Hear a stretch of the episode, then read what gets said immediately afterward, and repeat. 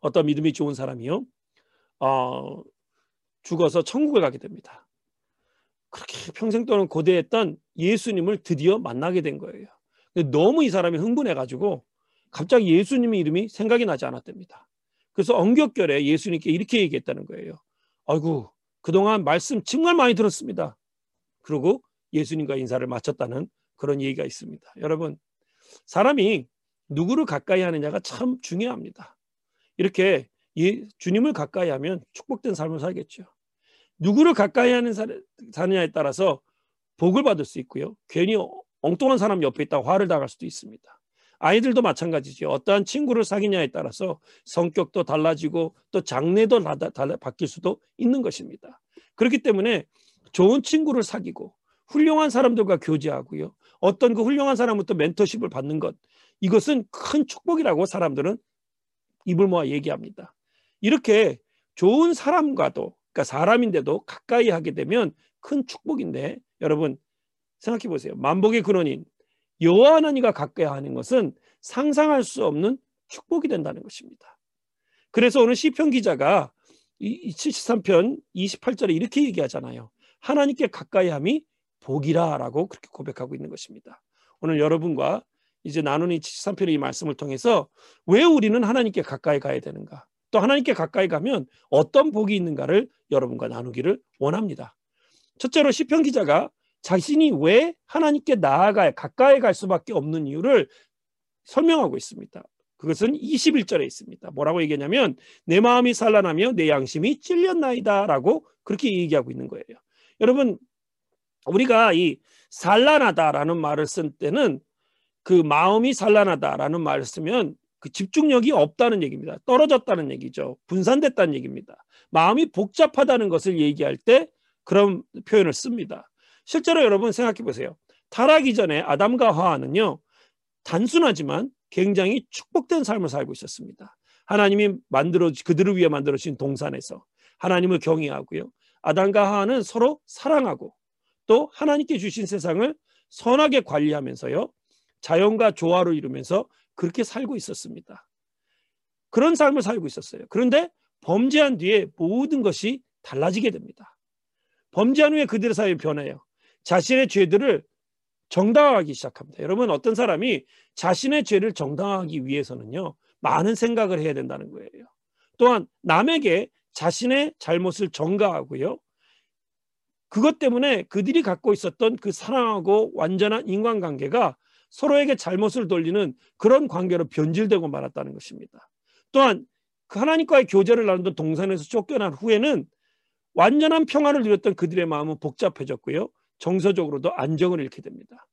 그래서 여러분 나중에 에서가 가인을 죽이는 거는 당연한 그 뭐 일어나 그런 일도 일어났거니와 에서의 자손들이 그 모여 살면서 도시를 짓죠. 그런 다음에 거기에다가 성벽을 짓습니다. 여러분 성벽을 짓는다는 것은 누군가가 밖에서 나를 해롭게 할 것이다라는 그런 두려움 때문입니다. 안정감이 없기 때문에 그런 안정 하나님께서 함께 하시고 하나님께서 도와하신다는 안정감이 없기 때문에 그들은 성벽을 짓고 자신을 보호할 수밖에 없었다는 거예요.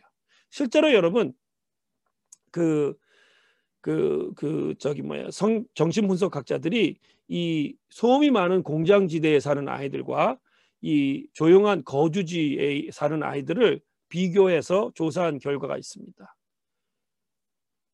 소음이 많은 공장지대에서 자라는 아이들이 그 거주지에서 자라는 아이들, 조용한 거주지에서 자라는 아이들보다 어, 정서가 우선 불안했고요. 주의가 산만했다는 그런 결과가 나왔다는 거죠. 물론 아이들마다 틀릴 것입니다. 그 가운데서도 공장지대에서 소음이 많은 공장지대에서 자란 아이들 중에서도 잘 자란 아이들이 있을 거예요. 하지만 비교 조사를 했더니 그런 결과가 나왔다는 것입니다. 여러분 어떤 사람의 정신 정, 건강한 정신과 정서는요 주위 환경에서 많은 영향을 받는다는 것 여러분 이것은 우리가 다 아는 이야기입니다. 그런데 더 중요한 것은 그러한 정신과 정서적 환경이 그 사람의 성격도 결정할 수 있다는 거예요, 여러분. 그래서 한 사람의 정신 건강은 그의 영적 건강 상태를 알아보는 통로이기도 합니다. 영원히 산란하잖아요. 영원히 집중력을 잃어버리면 정신도 산란해지고 그렇게 되면 우리의 생활, 우리의 삶도 분주하고 산란하고 흔들릴 수밖에 없다는 것입니다. 여러분 오늘 같은 이런 시대에 살고 있는 우리 애들이야말로 과거보다 굉장히 많은 마음의 병을 가지고 사는 그런 시대에 살고 있습니다. 실제로 여러분이 어, 지난 3, 40년 동안 개발된 모든 이 정신의학에 대한 치료약이라고 얘기하는 약의 종류를 여러분 계산해 보시면 3, 40년보다 기하급수적으로 늘어 있습니다. 그만큼 많은 사람들이 마음의 병, 정신적, 정서적인 병을 앓고 있다는 거예요. 그래서 정도의 차이는 있지만 전문가들이 뭐라 그러냐면 미국인의 30%가 우울증을 앓고 있다고 얘기할 정도로 그렇게 그 많은 사람들이 정서적 불안함과 정신적 스트레스 가운데 살고 있는 것이 이 세대이고 지금의 우리의 현실이라는 것입니다. 그래서 사람들이 별것 아닌 것 가지고도 별것도 아닌데 막 신경이 날카로워져서 싸움을 하고 화를 내고 막 그 불평을 하고 욕도 하고 막 이런다는 거예요. 다 마음이 병들어서 일어나는 일들이라는 것입니다. 그래서 시편 기자는요 오늘 본문에 뭐라고 얘기하냐면 마음이 산란해지니까 내 양심이 찔렸다 그럽니다. 그러면서 하나님께로 가까이 되겠다, 가까이 가겠다는 그런 결단을 하게 됐다는 거예요. 마음이 산란하신 분, 복잡하신 분, 잡념이나 어떤 과거에 있었던 어떤 일 때문에 또 어떤 사람과의 관계 때문에 잠을 이루지 못한다거나 이런 사람들은요 하나님께 나아가야 한다는 것입니다. 그렇게 하나님께 나아가서 하나님과의 그 관계로 회복해야 된다는 거예요. 하나님이 주시는 안정감, 하나님이 주시는 평안을 누려야 한다는 것입니다. 그래야만 제정신을 찾고 바른 삶을 살 수 있다는 거예요. 두 번째 이 시편 기자가 그 하나님께 가까이 가야 될 이유는 뭐냐면 자기 자신이 정말 짐승처럼 우매무지한 사람이라는 걸 깨달았기 때문입니다. 22절을 보면 이렇게 고백합니다. 내가 이같이 우매무지함으로 주 앞에서 짐승이오니라고 얘기합니다. 여러분 이게 자기 자신을 짐승, 그것도 아주 우매무지한 짐승이라고 얘기합니다. 여러분 우리는요 하나님의 영광을 위해서 하나님의 형상대로 지어진 인간입니다. 근데 이 인간이 죄로 인해서 우매무지한 짐승 같은 사람이 됐다는 고백입니다. 어리석고 무식하고 짐승 같은 인간이라는 이 고백을 이 시편 기자가 하고 있다는 거예요. 여러분 이것에는 그럴 만한 이유가 있습니다. 어떤 철학자가 인간에 대해서 이렇게 정의한 것이 있습니다. 가장 지혜로우면서도 가장 미련한 존재, 가장 우수하면서도 가장 어리석은 존재, 가장 강하면서도 가장 약한 존재, 가장 어떻게 보면 안다고 하면서도 모르는 존재. 이것이 바로 인간이다라는 그런 존재를 그 평가한 것을 제가 읽은 적이 있습니다. 어떻게 보면 가장 강한 것 같은데 아는 것 같은데 완전한 것 같은데 아니라는 거예요. 실제로 여러분 이런 이야기를 제가 인터넷에서 읽은 적이 있습니다. 제주도 한라산 중턱에 가면요 방목하는 소떼들이 있습니다. 제가 이건 실제로 봤어요. 예전에 제가 어 그 결혼을 하고 저희 아내 쪽 가족들에게 인사를 드리기 위해서 한국에 나간 적이 있습니다. 그랬더니 제 처갓집에 있는 어떤 이모님이 제주도 여행권을 저에게 사주셨어요. 그리고 제주도를 갔다 온 적이 있습니다. 그래가지고 제주도 그 한라산 중턱에 가니까 진짜 이 소, 소떼들이 쭉 있더라고요. 그래서 저랑 제 아내랑 소 앞에서 사진 찍은 거 제 기억합니다. 어쨌든 간에 이 방목하는 소떼들이 있는데요. 제주도 사람들의 말에 의하면 그 소떼들이 일기예보를 준다 그럽니다. 그 소떼들의 머리가 한라산 정상 쪽을 향해서 푸르뜯고 있으면 날씨가 좋은 거랍니다. 근데 그 소떼들의 머리가 한라산 아래쪽을 향해서 푸르뜯고 있으면 비가 온다는 거예요. 그것이 제주도에 오래 산 사람들이 통례적으로 알고 있는 사실이랍니다. 또한 한라산 기슭의 새들이 낮게 날면 비가 오는 것이고요. 높이 날면 날씨가 좋다는 것이랍니다. 그래서 이런 우스갯소리를 이 제주도 사람들은 하신대요. 만약에 제주도 기상청이 한라산 소머리를 보고 일기예보를 한다면 틀림이 없을 텐데 자존심 때문에 못한다고. 여러분 실제로 기상청에서는 막 인공위성 가지고 막 그 레이더 쓰고 막 이래가지고 막 첨단 장비로 기상 예보를 하는데도 틀릴 적이 참 많거든요. 정말 그렇게 틀리고도 안 잘리는 직업은 아마 기상청에 있는 기상 예보관밖에 없을 거예요. 그런데 한라산 소들은 항상 정확하다는 겁니다. 그래서 제주도 사람들은 이런 얘기를 한대요. 여러분 성경에도 이런 얘기가 있습니다. 민수기 22장을 보면 발람이라는 선지자가 나옵니다. 모아방 발락이 이 발람이라는 선지자에게 그 이스라엘을 저주해 달라고 돈을 막 갖다 줍니다. 그러니까 결국은 이 발람이라는 사람이 나귀를 타고 이스라엘을 저주하기 위해서 모압 캠프로 가고 있었어요. 그런데 갑자기 타고 가던 이 나귀가 밭으로 그냥 뛰어들어갑니다. 그러니까 발람이 뭐 얘가 왜 이래? 그러면서 툭툭 쳐가지고 길가로 다시 나왔어요.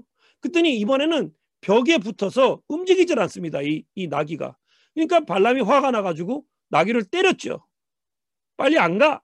때렸는데 이번에는 아예 풀썩 주저앉아 버린 거예요. 그러니까 화가 이렇게 난 발람이 막 나귀를 때리기 시작합니다. 그러니까 기가 막힌 일이 벌어졌죠. 거기서 나귀가 말을 한 겁니다. 나귀가 뭐라 그랬냐면 입을 열더니 내가 너한테 뭘 잘못했길래 나를 세 번씩이나 치냐 이렇게 물었던 겁니다. 이 놀라운 건 뭐냐면요. 나귀는요. 그 이스라엘을 저주하기 위해 갔던 가고 있던 발람이 가고 있던 그 길 앞에 하나님의 사자가 칼을 들고 서 있는 걸 봤다는 것입니다. 근데 짐승인 나귀는 봤는데 선지자라고 얘기하는 발람은 그것을 보지 못했다는 것입니다. 간단한 공식으로 여러분 간단한 어떤 라직으로 이론으로 여러분 이걸 따지자면 짐승은 봤는데 사람은 못 봤다. 고로 사람은 짐승보다 못하다라는 결론을 내릴 수도 있는 그런 이야기라는 것입니다. 여러분 그래서 오늘 본문에서 시편 기자는요 솔직하게 자기 자신의 모습을 고백합니다. 우매무지하오니 주 앞에 짐승이오니라고 그렇게 고백했다는 거예요.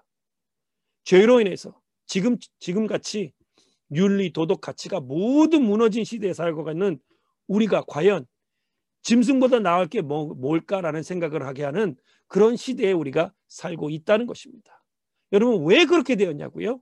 이유는 간단합니다. 바로 하나님을 떠났기 때문에 우리가 인간이 하나님을 떠났기 때문에 일어난 일이라는 것입니다. 인간은요 생명의 그런 데서는 하나님을 떠나서 살수 없는 사람들입니다. 가지가 나무에 붙어 있지 않으면 살지 못하고 열매를 맺지 못하는 것 같다는 거예요. 우리 인간은 하나님 그 앞에 하나님과 가까이 붙어 있을 때 살 수 있는 것입니다.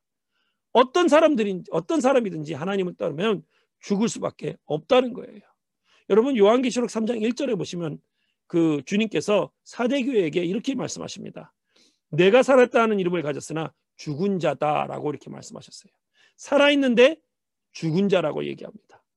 하나님을 떠나 있기 때문에 하나님께서 그렇게 얘기하신 거예요. 여러분 그런 그렇게 본다면 여러분 이 세상은요 시체들의 세상입니다. 하나님을 안 믿는 모든 시체들이 좋은 옷 입고 화려하게 꾸미고요. 좋은 차 타고 다니고 좋은 집에서 이 세상의 모든 것을 누리고요. 즐겁게 행복하게 사는 시체들의 팔이라는 거예요. 시체들이 정말 하나님 앞에서 어 정말 프레이드를 하고 있는 그런 시체들의 행진이라는 것입니다.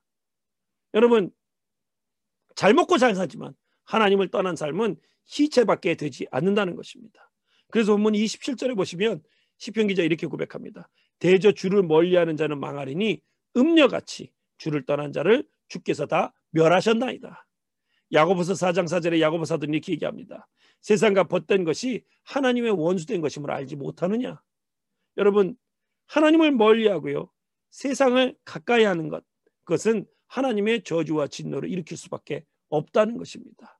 여러분 왜 사람들이 주를 떠날까요? 왜 주를 떠나서 사는 것을 원할까요? 첫 번째는 교만하기 때문입니다. 내 힘으로 살 수 있다는 거예요. 하나님 필요 없다는 겁니다. 물론 그런 사람들은 죽음 앞에서 자기 뜻대로 살 수 없다는 것을 뼈저리게 깨닫는 시간이 오게 될 것입니다. 두 번째는 간섭받기 싫은 거예요.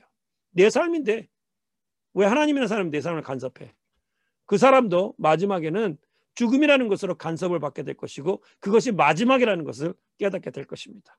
세 번째, 현재의 죄악된 삶에서 너무 즐거우니까 떠나기 싫은 것입니다. 여러분, 하지만 여러분 생각해 보십시오. 그 죄는 제가 말씀드리잖아요. 즐겁고 아름답고 좋지 않으면 사람들이 그걸 왜 하겠어요? 즐겁고 아름답고 좋은 것이기 때문에 하는 것입니다. 맛있는 것이기 때문에 하는 거예요, 사람들이요. 근데 여러분 생각해 보십시오. 아이들이요. 아무리 맛있다 그래도 캔디 많이 먹으면 배탈 납니다. 분명히 이 죄 가운데 살고 있는 사람들 탈날 날이 올 것이라는 거예요. 그리고 네 번째는 뭐냐면 주님과 함께 있는 것, 주님을 가까이 하는 것이 얼마나 좋은 것, 얼마나 행복한 삶이라는 것을 깨닫지 못했기 때문에 알지 못하기 때문에 그렇습니다. 여러분 여러분 아시잖아요. 어떤 음식이 있어도 정말 잘하는 집, 정말 진짜 잘하는 집 음식을 먹고 나면 다른 거, 아, 나 이제는 다른 거 못 먹을 것 같다. 이렇게 얘기하시잖아요. 마찬가지입니다. 하나님의 가까이함, 하나님과의 그 교제를 맛보지 못했기 때문에 그들은 아직도 하나님을 떠나서 살 수밖에 없다는 것입니다. 여러분 철학자였던 파스칼은 이런 얘기를 했습니다. 우리 마음에 하나님만이 채울 수 있는 공허함이 있다고 이렇게 얘기했어요. 마찬가지입니다. 주 밖에는요. 복, 축복이 없습니다. 주 안에만 생명이 있는 거예요. 주 안에만 축복이 있습니다. 주 안에만 소망이 있는 것입니다. 주 안에만 참된 평안이 있는 것입니다. 주 안에만 진정한 위로와 기쁨이 있는 것이라는 거예요, 여러분. 여러분, 이 놀라운 은혜가 하나님을 가까이 할 때 우리에게 있다는 것입니다. 다시 한번 여러분, 우리가 스스로 우리가 죄인됨을 깨달으십시오. 그리고 주 앞에 나와서 여러분 그 은혜를 맛보아하시는 여러분 되시기를 간절히 기도합니다.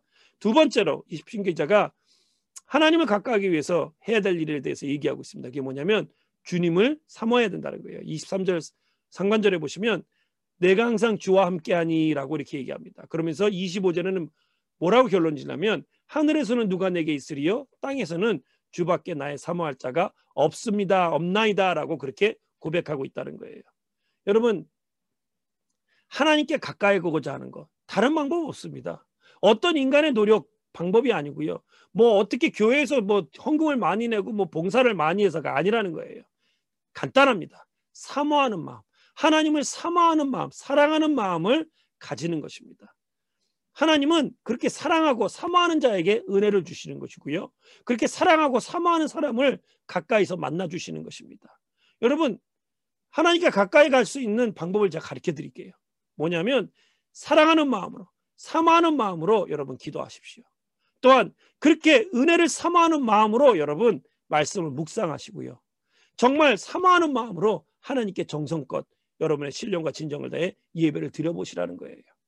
그러면 진정으로 여러분 우리는 하나님의 그 사랑을 깨닫게 될 것이고 그 가운데에서 하나님께 주시는 축복을 여러분 경험하게 되실 것이라는 것입니다. 이런 얘기가 있습니다. 한 영국에 있는 어떤 사람이 욕셔 해안에 굉장히 아름다운 별장을 가지고 있었습니다. 해안 한쪽에 커다란 바위가 있었고요. 그 바위는 바다 쪽을 해서 이렇게 쭉 튀어나와 있는 바위였습니다.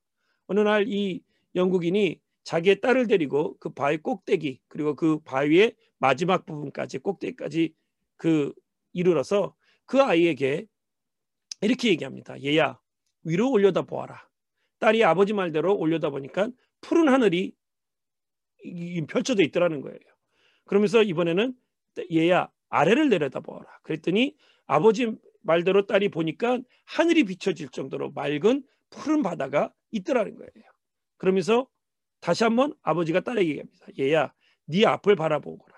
그랬더니 딸이 아빠 말대로 했더니 그냥 온 천하가 정말 그 정말 청명한 그런 그 천하가 앞에 보이더라는 거예요. 지평선 너머까지.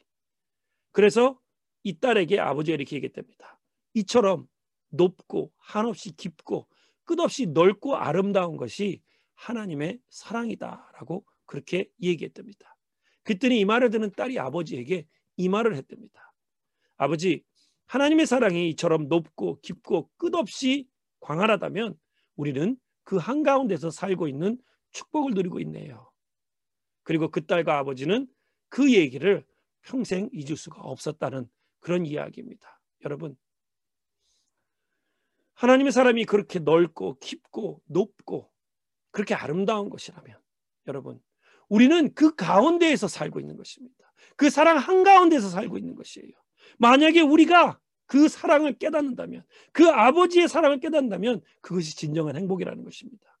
하나님 아버지를 사랑하고 그렇게 존귀 여기는 그, 그 하나님의 사랑을 누릴 수 있는 것입니다. 하나님과의 사랑을 관계를 가지고 가까이 한다는 것을 우리가 깨달을 때 하나님이 우리와 그렇게 그 사랑 가운데 살고 있다는 것을 깨달을 때 여러분 그 은혜를 깨닫고 그 은혜에 감사하고요. 그 주님을 사랑하고 주님을 기뻐하는 그런 섬김이 진정한 여러분 우리의 삶이 행복해지고 축복받는 길이라는 것입니다. 여러분 주님을 가장 가까이 모시는 비결은요. 주님을 사랑하는 것입니다. 사모하는 것입니다. 여러분 성경에서 우리가 믿음의 선배라고 부르는 에녹, 뭐 아, 아, 그, 그 노아, 아브라함 이런 사람들요. 이런 사람들의 삶에 공통점이 있습니다. 이게 뭐냐면 하나님을 존귀하게 여기고 하나님을 경외했으며 하나님을 사랑했고 하나님을 가장 가까이에서 섬기려고 교제하며 노력했던 사람들이라는 거예요. 그래서 여러분 에녹 같은 경우는 하나님과 같이 동행했다, 걸었다라고 성경은 표현합니다. 여러분 그런 사람들이 복 있는 사람이라는 것입니다. 하나님을 사랑하고 하나님과 동행하는 삶을 살았기 때문입니다. 그렇기 때문에 여러분 하나님을 아바 아버지라고 부를 수 있는 여러분과 저는 정말 복 받은 사람들이라는 거예요. 하나님께서 주 예수 그리스도께서 십자가에서 구속의 죽음으로 인해서 우리가 하나님께 나아갈 수 있는 길을 열어 주셨습니다. 하나님의 자녀가 될 수 있도록 길을 열어 주셨다는 거예요. 은혜의 보좌 앞에 나와서 하나님 앞에 나와서 하나님의 말씀을 들으며 교제할 수 있는 길을 열어 주신 분이 예수 그리스도의 그 구속의 은혜라는 것입니다. 오늘 깨달아야 합니다. 다시 한번 그 하나님을 가까이 하는 복을 누리는 여러분 되시기를 간절히 축원합니다. 세 번째로 시편 기자는 주님이 각, 주님 주께 가까이함이 복이 되는 이유를 설명해 주고 있습니다. 그 이유는 한마디로 얘기해서 하나님은 생명의 근원이 되시고 모든 만물의 주인 되시는 분이고 우리를 인도하시라는 분이라는 거예요. 오늘 첫 번째로 23절을 어, 보시면 내가 항상 주와 함께하니 주께서 내 오른손을 붙드셨나이다라고 이렇게 얘기하고 있습니다. 주님의 오른손으로 내 오른손을 붙잡아 주신다는 것이에요, 여러분. 성경에서 오른손은 좋은 것이고 왼손은 나쁜 것입니다. 그 그것이 이제 성경에 나오는 일반적인 통례예요. 근데 오른손으로 붙드신다는 그 뜻, 이것 이것 안에는 여러 가지가 있습니다. 하나님의 그 강한 손으로 강한 오른손으로 우리의 오른손을 붙잡아 주신다. 하나님께서 우리와 우리를 지켜 주실 것이고 우리와 교제하실 것이고 우리 그 약속하실 것이고 보장하실 것이고 지키시고 보호하시고 인도하신다는 그런 의미를 갖고 있다는 것입니다. 여러분 두 번째로 하나님께서 하시는 일을 보면 24절에 이렇게 얘기하며 주의 교훈으로 나를 인도하시고 후에는 영광으로 나를 영접하시리니라고 얘기하고 있습니다. 오른손으로 하나님의 능력의 손으로 축복의 손으로 우리를 붙드시고 인도하시고 보호해 주실 뿐만이 아니라 우리를 영광으로 우리를 가르쳐 주셔서 영광으로 인도해 주신다는 것입니다. 우리를 영광스러운 자리까지 하나님께서 가르치시고 인도하셔서 영접해 주시겠다는 것입니다. 정말 죄로 인해서 우매무지한 짐승이나 다름없는 우리를 하나님의 영광으로 인도하시고 가르쳐 주셔서 영접해 주시다는 것. 여러분 이것이 하나님께 가까이 갈 때 축복받는 이유라는 거예요, 여러분. 또 한 가지 26절을 보시면 내 육체의 마음은 세자라나 하나님은 내 마음의 반석이시여 영원한 분기시다라고 이렇게 얘기하고 있습니다. 여러분 여기서 분깃이라는 말은 나의 몫입니다. 하나님이 나의 영원한 몫이라는 것을 여러분 얘기하고 있는 거예요. 이건 정말 엄청난 거죠. 하나님이 나의 기업이고 나의 몫이고 이거는 굉장한 겁니다, 여러분.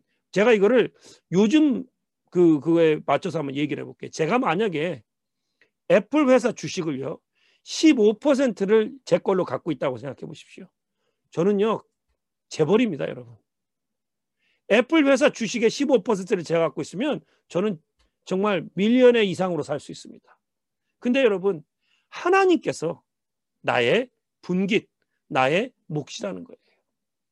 그러면 여러분 하나님을 가까이 하면 하나님이 나의 분깃 되시고 영원한 분깃이 된다고 약속했다는 것입니다. 이것이야말로 여러분 과분하고 넘치는 축복입니다. 그렇기 때문에 우리는 하나님을 가까이 가야 된다는 거예요.